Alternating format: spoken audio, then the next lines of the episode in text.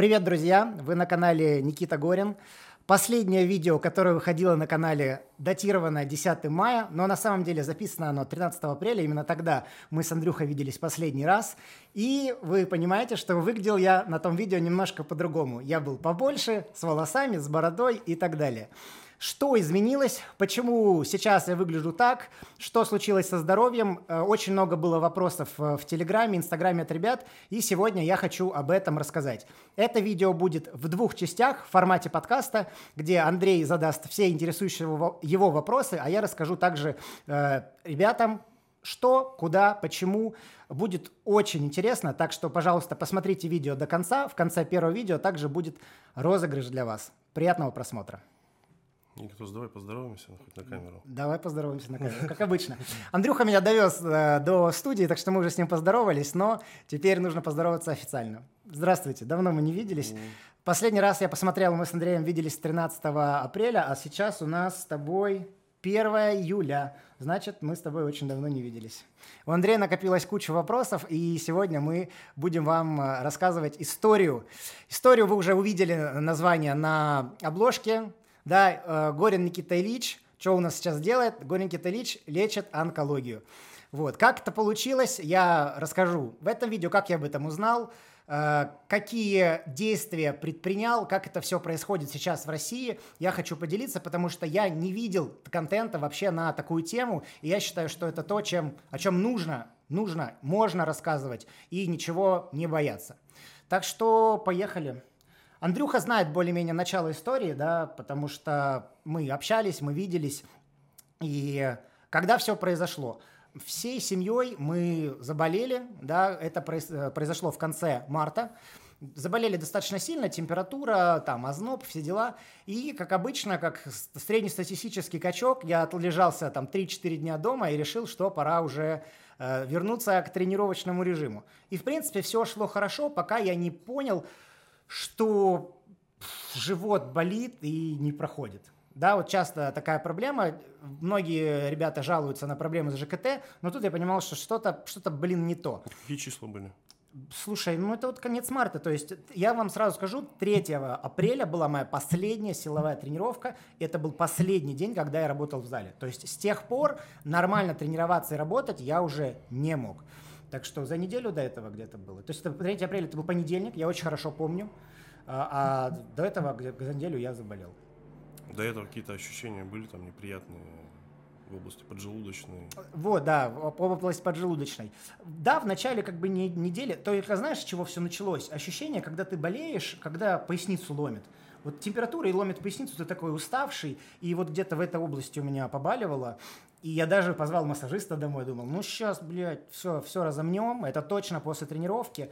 Э, и даже немного полегчало, но э, в какой-то момент вот я понимал, что я ем, и мне становится от этого плохо. То есть мне наполняет желудок, мне не становится лучше. Третьего числа я кушал свои обычные предтренировочные приемы пищи, как я вам всегда показывал. Я потренировался, и к вечеру мне настолько начал болеть живот, что я понял, что я не могу проводить персональные тренировки больше. Я отменил их и пошел домой. В тот же день я написал, э, ну то есть, кто у нас занимается животом? Андрюк, кто у нас за животом занимается? Гастроэнтеролог? Вот, Андрюк молодец, да, гастроэнтеролог. Я написал подружке, гастроэнтерологу Ане Гавриковой, чтобы она меня посмотрела. Попросился, что все, Аня, мне нужно срочно, завтра очень хочу к тебе, пожалуйста. Она меня смогла принять. И 4 апреля я приехал к ней, сделал всеми любимые процедуры, да, если все знают, что процедура УЗИ – это процедура вообще несложная, от вас ничего не требуется. Есть еще процедура ФГДС, да, где нужно вот эту ту самую глотать трубку. Это был первый мой опыт. Ничего приятного, ребят. Но если умеешь расслабляться, то, в принципе, все нормально. И э, Аня сделала УЗИ, и в районе поджелудочной железы говорит, блин, тут что-то непонятное. Тут что-то непонятное, надо, надо исследоваться. Мы сделали ФГДС, на ФГДС все было хорошо. Ну, то, что желудок просто посмотрели. Да, да, желудок. Желудочный там не посмотришь. Вот, вот, не посмотришь, Андрей прав, поджелудочную, а вот э, на УЗИ что-то было. И Аня отправила меня на МРТ, я сделал МРТ на следующий же день, записался как можно быстрее, поехал, сделал. Э, тоже, ребята, МРТ ничего приятного, когда делают МРТ живота, потому что тебя полностью туда погружают, ты лежишь в этом гробу, он громко-громко издает звуки, то дышите, то не дышите, то расслабьтесь, начинаешь расслабляться, начинаешь вырубаться там, начинаешь напрягаться, говорят, не напрягайтесь, ну, короче, ничего приятного. И все это время, ну, боли сопровождали, то есть угу. сильно лучше не становилось, хотя от гастроэнтеролога, понятное дело, там куча было назначено таблеток, ну, особо прям сильно лучше не становилось. Э, сделал МРТ, МРТ, результат дается на следующий день. И я не знаю, что делать, я не знаю, там, тренироваться мне, кушать, э, о чем вообще думать, как бы чувствую себя плохо, и я на все забил. Но, честно, я вам скажу, я чувствовал, что что-то не так, и я в тот же момент э, убрал все препараты, которые могли повлиять на, ну, вообще, на, на все, да, то есть э, все, что я принимал, это там, гормон роста, гормоны щитовидной железы, все БАДы, я убрал все, кроме тестостерона в... Прямо в этот же момент? Прямо в этот же момент, да, да, я понял. Еще не... Не, не, пол, не получил даже, даже результаты, да, я понял, что, блядь, вот это, это, короче, одним днем это не закончится. Поэтому я сделал мост, я сел на 125 миллиграмм инантата, то есть ровно полкуба в неделю. Это был вторник, и я не знаю, что делать. Я такой, все, короче, едем к маме на дачу отдыхать. Ну, то есть едем восстанавливаться, отдыхать, э, работать не могу, думать ни о чем не могу. Мы уехали. На следующий день я получаю результаты анализов, и, в принципе, там достаточно четко написано, что это лимфома. Что такое лимфома, вы можете более подробно узнать в интернете. Я не врач, чтобы рассказывать. Но на тот момент это было написано в МРТ. Я делюсь э, с, со своими врачами, да, друзьями, кто может помочь, рассказать, объяснить. Меня отправляют на анализы. Э, я в тот же день тоже бегу сдавать Это они по МРТ увидели то, что лимфома? Да, да. Но как бы каждый раз, вот когда делаешь, это вот подозрение, потому что когда у тебя, когда в организме появляется какое-то опухолевое угу. образование, они не могут понять, что это такое. Поэтому это как бы предра... предположение. Ну, понятно.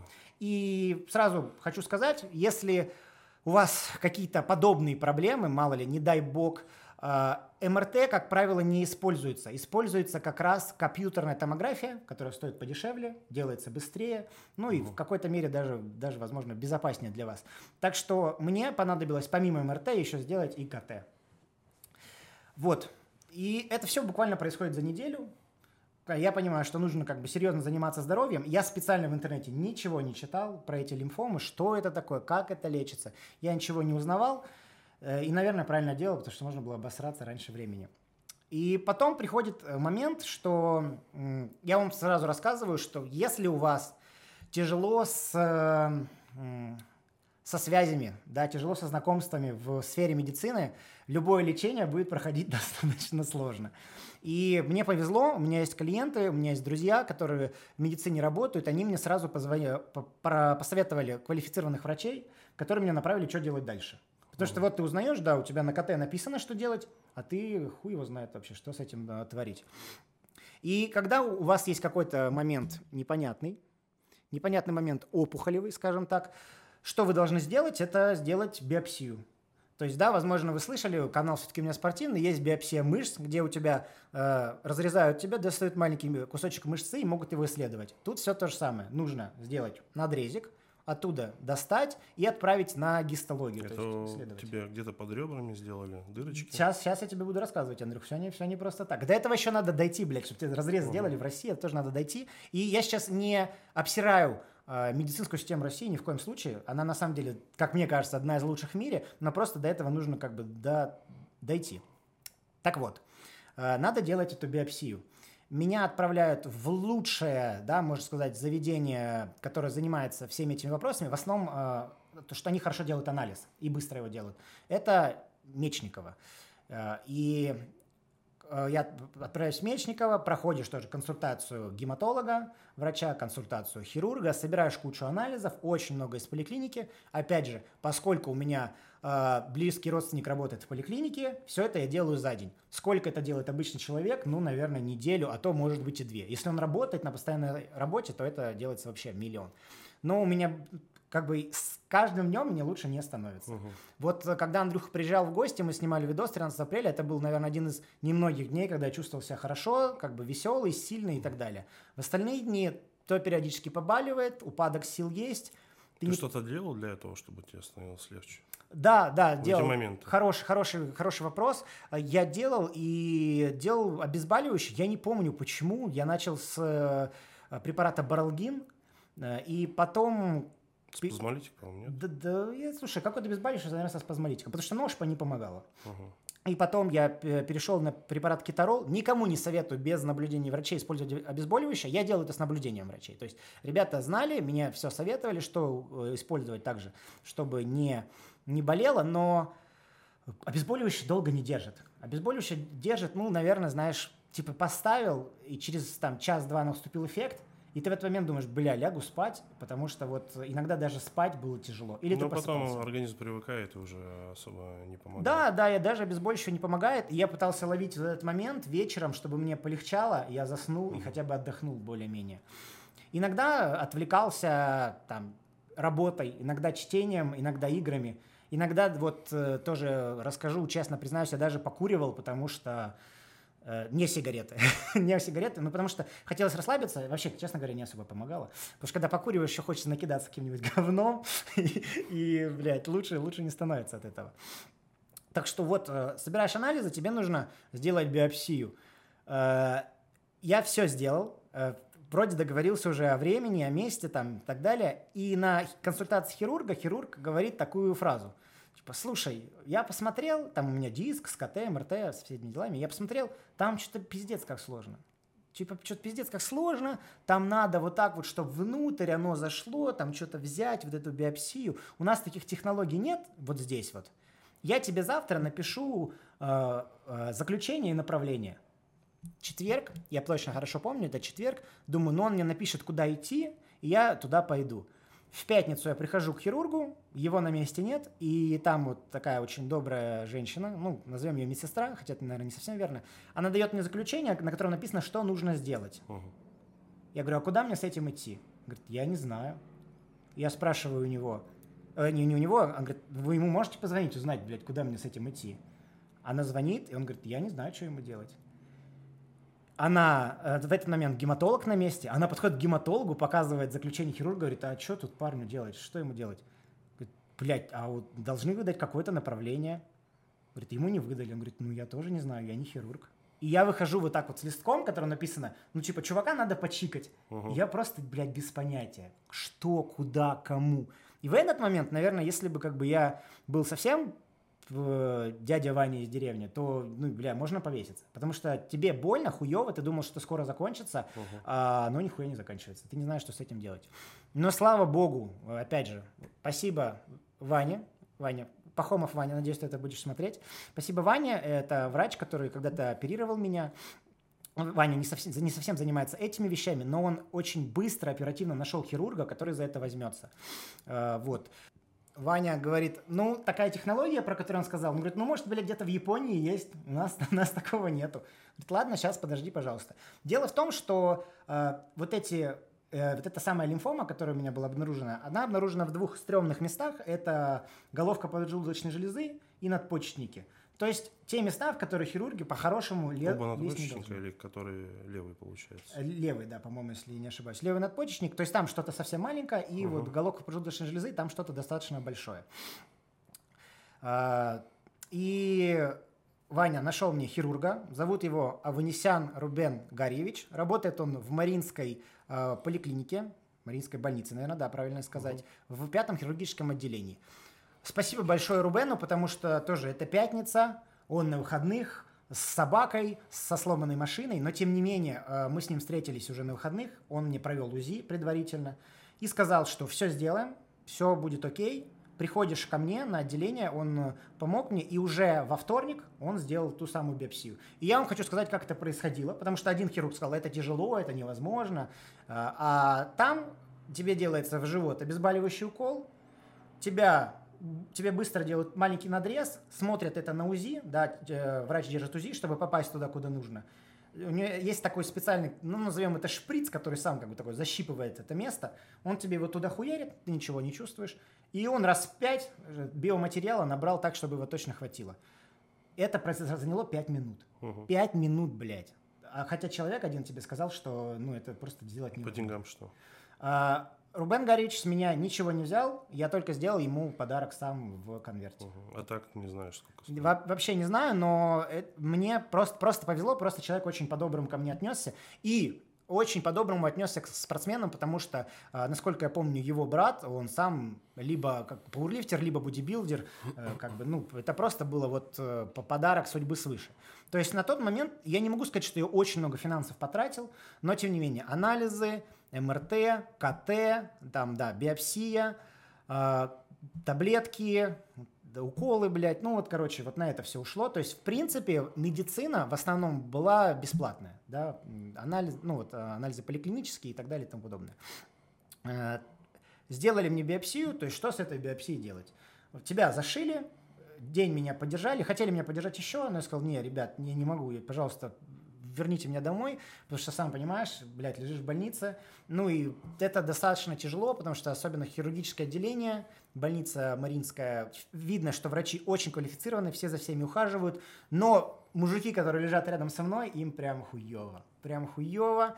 Кто ходит под себя, кто не может ходить, и я просто, блядь, Да, я тоже с э, руку, когда ломал, прочувствовал весь этот вайп, там, э, когда у нас было 6 человек, тоже мужики, там у мужика одного э, автобус сбил, он весь поломанный, да, понятно, что он не может в туалет ходить, да. у него проблемы с этим. Да. И как бы мы рядом находимся, ему неловко от этого. Да. Многим ребятам тоже там с ногами и не помыться, от них пахнет. И, да. И такая ситуация, конечно. Такая не, рад, не радостная, не, да, не радостная. Не жизнеутверждающая Она как бы вообще. К, к твоему выздоровлению особо, блядь, не помогает. Вообще никак. Но, с другой стороны, Андрюк, согласись, то есть видно людей, которые, которым даже вот так вот заебись, а кто-то хочет поправиться. Вот да, да, да, да. Из э, людей, да, нас было четверо в палате, вроде не так дофига, не шесть, как у Андрея, но есть человек, который видно, что он хочет поправиться, у него там много проблем, но к нему приходит жена, и они расспрашивают меня, как ему теперь получать э, повышенное количество белка ему нужно. То есть я ему, я ему задвигаю, как ему будет хорошо пить протеин. Есть э, дедушка, которому ну просто уже, ну просто уже пора, ну как бы тут еще. И есть молодой чувак, которому вообще заебись. Ты видишь, что ему заебись, что его там все носят, что он там на всех пиздит, э, агрессирует, ходит, курит с медбратьями на, на колеске каталки. И ты понимаешь, что очень сильно зависит от настроя человека, и я такой, там, блядь, я поправлюсь, все будет хорошо, завтра я пойду домой. Я так и сделал. То есть что происходит? Продолжаем ждать. У тебя взяли биоматериал, и теперь его исследуют. Исследование именно, они сначала взяли в свою эм, э, лабораторию Маринской больницы, оно заняло там около 7 дней, но проблема в том, что эта больница не очень хорошо как бы делает этот анализ, и они не могли на 100% сказать, что это такое. А нужно угу. знать четко тип, да, этих лимфом ну, дохуя на самом деле. Нужно знать четко тип, поэтому мне приходится забирать биоматериал, тоже как проходит забор биоматериала. Ты приходишь э, в патологоанатомическое отделение, то есть это ты на первый э, этаж входишь, а там гробы, ну и где-то тут рядом трупы лежат и говоришь, блядь, а мне вот, вот в такую лабораторию, типа, ну, чувак, поднимайся на второй этаж. Поднимаешься на второй этаж, там уже все цивильно, но тем не менее, на первом этаже ты уже все это видел. Забираешь биоматериал, это такой, э, называется это стекла, по-модному, по врачебному называется стекла, такие маленькие стеклышки, в которых что-то находится, ты это видишь, ну, как бы ты не понимаешь, что это. Их нигде не надо хранить ни в холодильнике, нигде, вот просто они в коробочке лежат. Uh-huh. И я везу их в ту самую, в то самое Мечниково, куда я изначально должен был поступить.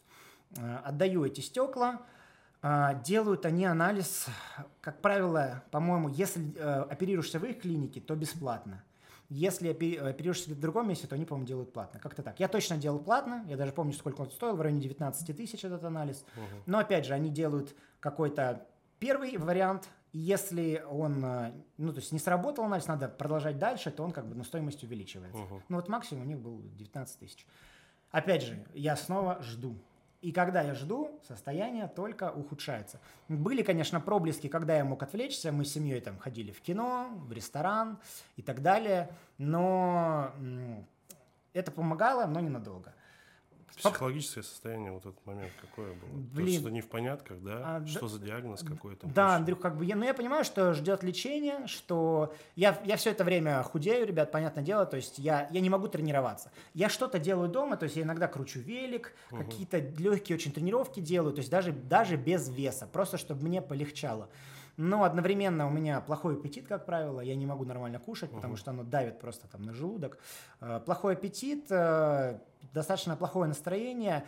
Э, благо у меня есть семья, которая меня поддерживает, и я благодаря Ютубу то, что мы сейчас да, с вами делаем, то, что мы сейчас снимаем. У меня есть достаточно большое количество клиентов, которые бы мне узнали, мы с ними работаем онлайн, и я могу отвлекаться, я могу с ними работать. То есть на тот момент в зале я больше не появлялся. Угу. И я не знал, появлюсь я э, снова или нет, но достаточно быстро понял, что, наверное, это вот пос последние, последние мои персональные тренировки, проведенные в зале. Я работаю онлайн, то есть как бы, ну, с финансами все более-менее. Я не могу сказать, что я очень сильно просел, потому что я продолжал работать, ко мне приходили э, новые люди, и я ну, на работе сосредоточился, это помогало себя хорошо чувствовать. Но ощущение, что это длится уже вечность. То есть, чтобы вы понимали, если 3 апреля я понял, что со мной что-то не то, в больницу э, нормально я поступил только там, по-моему, 16 мая. То есть прошло полтора месяца, где ты не понимаешь, что происходит, тебе периодически болит живот, и как бы очень тяжело отвлекаться. Жду я долго эти анализы, и мне происходит неделя, с которой становится все хуже и хуже и хуже. Вот та неделя, на которой я жду анализ каждый день. Uh-huh. Я звоню в это Мечникова. Ну, то есть, понятное дело, что они должны мне позвонить. Но в итоге я им звоню каждый буквально божий день. Uh-huh. Говорят, звоните во вторник, звоните в среду, звоните в четверг. Мне становится все хуже и хуже. Болит все сильнее и сильнее. И я звоню, у меня приезжает мой друг, врач Леша Бобкин, который мне тоже очень сильно помогает. А, и мы с ним созваниваемся, я ему описываю все симптомы, он говорит, блин, братишка, ты не желтеешь? Такой, да нет, все нормально, я ничего, блядь, у меня все хорошо, ничего не желтею. Он говорит, ну ты сдай, пожалуйста, анализы ЛТ, СТ, билирубин. Хочу сказать, что анализы, а, вот которые я сдавал там где-то в середине всей этой темы, были идеальные. Угу. Идеальная кровь, идеальная печень, а, все идеально. То есть вы бы не узнали никогда по анализам, что с вами происходит, что у вас есть какая-то опухоль в организме, никогда бы об этом не узнали. То есть анализы были, были идеальны, хотя чувствовал себя не очень хорошо. Все. И в этот момент, когда он мне говорит, давай-ка сдашь, на всякий случай, я говорю, да все там хорошо, я 2-3 недели назад сдавал, у меня все нормально, но мне это хуево, думаю, наверное, надо сдать. И я сдаю анализы, ЛТ, СТ, билирубин, биохимия, общий анализ крови. Я таких ЛТ-СТ в жизни не видел. То есть Сколько? это тысячи, это тысячи, блядь, ЛТ-СТ. Тысячи или тысяча? Тысяча, тысяча. Ну, то есть угу. и то, и то примерно по тысяче. В этот момент ты, грубо говоря, не ешь, Э, не занимаешься, и да, как бы да. понятно от чего да. эти ЛТСТ. Да, не пьешь алкоголь, там, понятное да, да, дело. Да. То есть от чего? Потому что опухоль настолько уже больших размеров, что она поджимает под, э, печень, желчные протоки, и у тебя начинается холеостаз, у тебя начинается да, да, дикий да, да. застой желчи, и ты действительно, билирубина много, ты начинаешь, блядь, желтеть. Я это понимаю, и с этим ничего не сделаешь, по сути. То есть э, механически, тебе просто механически тяжело, тебе все прижало, тебе Желчегонные какие-то не помогут? Ну, не а куда, ей, куда она будет гнаться, если они перекрыты просто, угу. эти протоки? То есть это как раз вот э, пятница, там, суббота, воскресенье, выходные, и я понимаю, что анализа нет, а мне дико хуево, и я созваниваюсь с врачом, который с которым я заранее как бы договорился лечиться в определенной больнице. Лечусь я в 31-й городской больнице у Рябчиковой Виктории Владимировны, потому что вот мне посоветовали ее как опытного врача, и я вижу, что это, это на, на 100% правда. А, я звоню Виктории Владимировне и говорю, все, мне пизда. Ну, типа, возьмите меня, пожалуйста, в больницу, я не знаю, что мне делать, мне уже плохо. И я приезжаю на госпитализацию в понедельник. Анализов так и нет угу. до сих пор. То есть до сих пор... Сколько прошло это? Э, от, от начала-то, когда я их сдал, да, да. Э, ну, наверное, получается, на только третьей неделе они мне сделали. В начале третьей недели, угу. что-то типа того. Э, я приезжаю в больницу, и, конечно же, мне врачи сразу помогают, то есть они делают все, чтобы облегчить мое состояние и мне сразу становится лучше. То есть я даже помню, э, человек, с которым мы лежали в одной палате, это двухместная палата, такой этот взрослый мужичок, Саня, э, два часа ночи, и мы с ним пиздим про собак, про охоту, про все, потому что мне уже надавали нужных гормончиков, меня обезболили, мне уже нормально. Несмотря на это, у меня, э, чтобы вы понимали, просто из правых, правый кубик пресса, он прямо торчит. Угу. То есть она настолько большая, что он прям выпирает. Вот, где-то вторник-среду приходят анализы, а, чтобы их забрать, нужно, понятное дело, заплатить денежку, приехать заплатить денежку. Жена это делает, скидывает а, фотографию, и там написан четкий диагноз, называется это а, лимфома Беркета. Кому интересно, может более подробно почитать в интернете. Но дело в том, что это достаточно редкий вид лимфомы, то есть он распространен для афроамериканцев. Ну, то есть, короче, генетику черных я уже, я уже начал впитывать в себя. Он распространен в Африке, он распространен у детей, угу. но не у взрослых.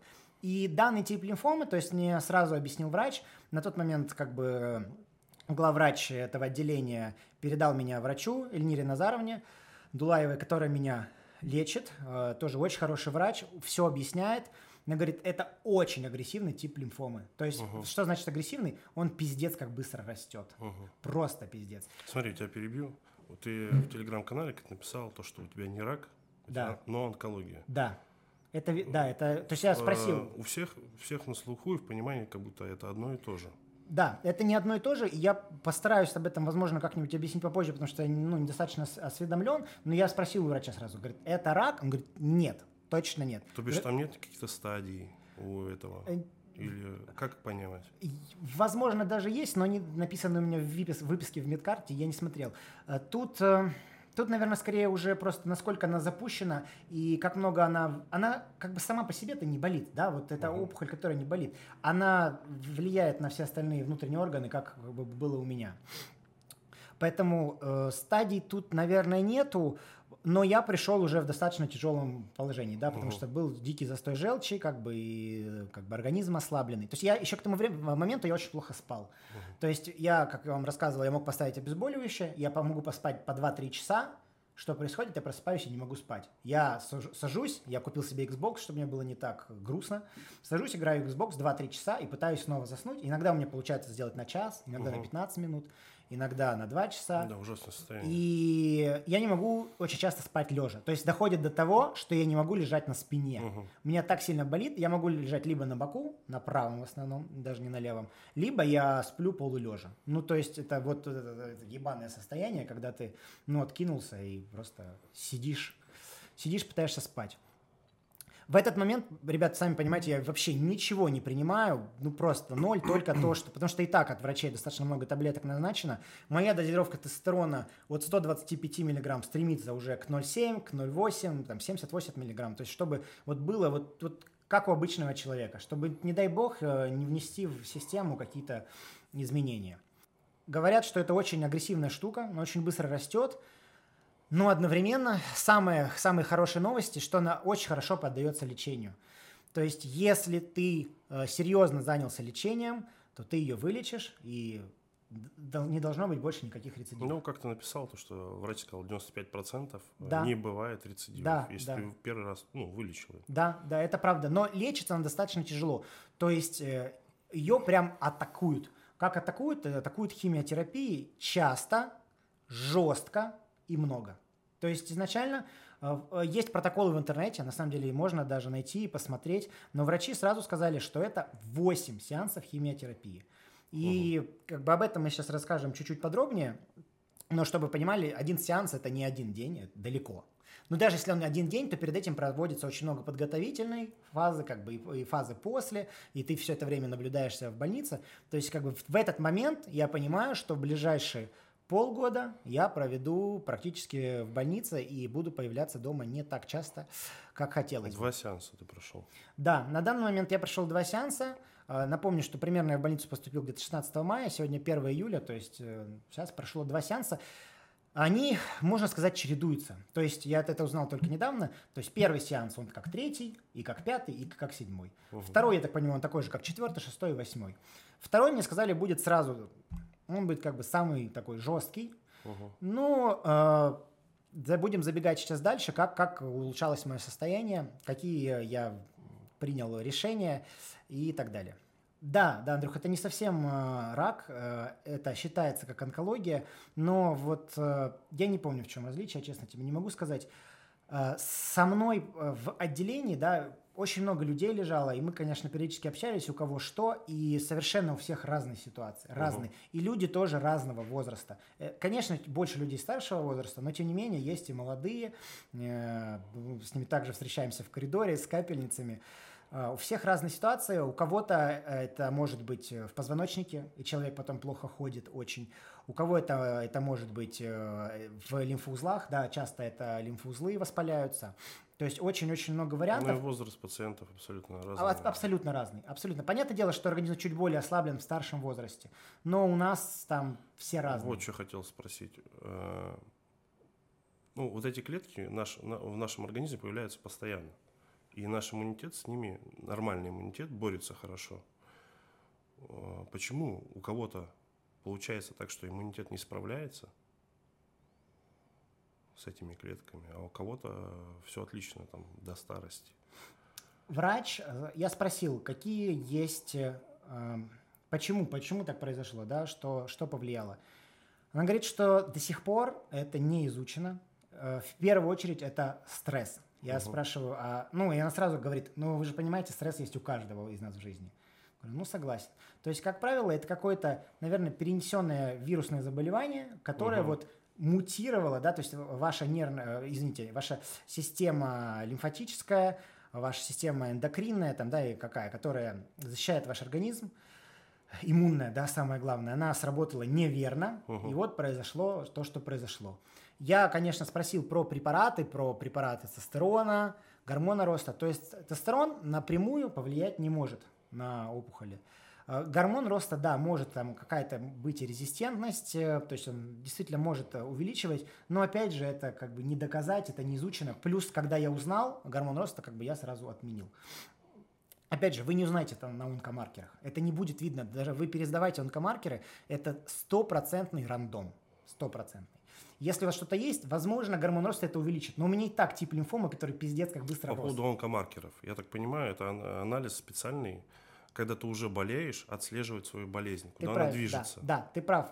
Я, у меня тренировалась э, девочка-мамолог-онколог, и она мне объясняла, что эти онкомаркеры, они очень специфические, их может назначать только врач, уже когда понимает, что они нужны. Поэтому сдавать их заранее и радоваться, что у вас там по нулям, ну... И же очень много этих онкомаркеров. Да, да, да, действительно, и они как бы отвечают за разные какие-то штуки. Э, в моем случае нет ничего специфического, что у меня берут. Это обычные анализы клиника, это биохимия, да и, в принципе, все. Общий анализ крови, общий анализ мочи, все. Они больше ничего не смотрят. А я вам больше скажу, они будут смотреть результаты лечения после четвертого курса химиотерапии. Сейчас угу. назначено 8, я прошел уже 2. То есть после четвертого они делают так называемое ПЭТ-КТ, ну то есть компьютерную томографию снова всего тела, узнают, что нет других очагов, что твой очаг уменьшился, угу. но тем не менее они продолжают терапию. То есть так это выглядит. Э, могу рассказать, как выглядит лечение в больнице, да, я думаю, тоже всем интересно. Э, во-первых, в принципе, ну, ничего особо страшного нету. Э, задача ввести, в принципе, как я понимаю, наверное, задача врачей ввести препарат, который нужно, и максимально быстро его вывести из системы, чтобы он там не залеживался, можно сказать. Угу. То есть он должен прийти, попасть куда надо, возыметь эффект и уйти. Поэтому через э, катетер. У всех разные, у кого-то стоит он, конечно, в руке, вене. Честно говоря, это очень сильно неудобно. Ну, я, мне просто один раз ставили, я с ним ходил буквально один день, это очень неудобно. Я тут прикреплю к фотографии, уже не первый, который вы видели сегодня на экране. Э, катетер у меня стоял центральный, то есть он стоит рядышком под ключицей. Угу. А, это одна из самых удобных штук, которые я когда-либо видел, потому что ты действительно не чувствуешь никаких манипуляций, которые с тобой происходят. Ну, только вначале его вставить не очень удобно, но, опять же, под обезболивающим уколом это делает врач, надо максимально расслабиться и довериться. И э, это для того, потому что через руку тебя просто не введут такой объем жидкости, который нужно. А вводить будут много. Угу. То есть помимо препаратов химиотерапии будет вводиться очень много так называемых промывок. Это просто натрий-хлор. А, и тебе его там, да, правильно я сказал? Вроде натрий хлор. Ну, физраствор. Да, физраствор, да, просто физраствор, и его реально много. То есть иногда физраствора в меня фигачивали по 4 литра за день, по 5, по 6. То есть ты ходишь этими банками весь день, они в тебя капают, и ты должен э, даже отслеживать, как много мочи из тебя вышло, чтобы в тебя ничего не задерживалось. То есть препарат пришел, и ты его вымыл оттуда как можно быстрее. То есть в том числе, если ты недостаточно писаешь, э, тебе ставят, э, да, да диуретик, да, стоят, ставят мочегонное, чтобы э, все из тебя вышло. То есть в лечении, в принципе, нет ничего страшного. Люди от хими- химиотерапии чувствуют себя по-разному. Но я думаю, во-первых, мне повезло быть молодым, относительно здоровым, относительно сильным и относительно чистым организмом. Я переношу ее хорошо. То есть во время лечения я, как правило, ничего особо не испытываю. Да, можно чуть-чуть быть более уставшим, угу. больше поспать днем, э, меньше как бы подвигаться, но эффект какой-то там тошноты у меня был даже один раз. У меня даже неплохой аппетит на химиотерапии, хотя я слышал, что у многих он падает. Но, понимаете, мне было так хуево до лечения, что когда меня начинают лечить, мне становится, в принципе, заебись. Я понимаю, что процесс идет. А это самое главное, это психологический настрой, потому что ты понимаешь, что сейчас ты двигаешься к выздоровлению, становится, конечно, в разы лучше. Угу.